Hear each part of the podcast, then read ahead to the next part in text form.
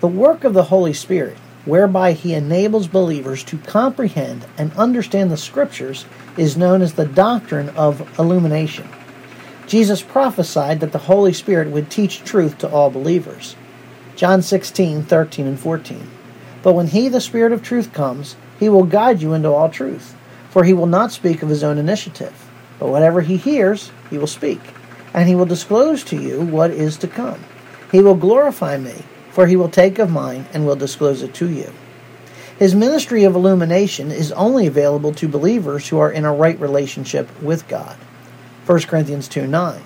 But just as it is written, things which eye has not seen, or and ear has not heard, and which have not entered the heart of man, all that God has prepared for those who love him. 1 John 1 6, 8, and 10. If we say that we have fellowship with him, and yet walk in darkness, we lie, and do not practice the truth. If we say that we have no sin, we are deceiving ourselves, and the truth is not in us. If we say that we have not sinned, we make him a liar, and his word is not in us.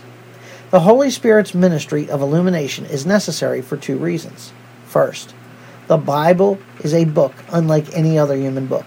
It is of divine origins. Human thinking alone is insufficient to perceive spiritual truths.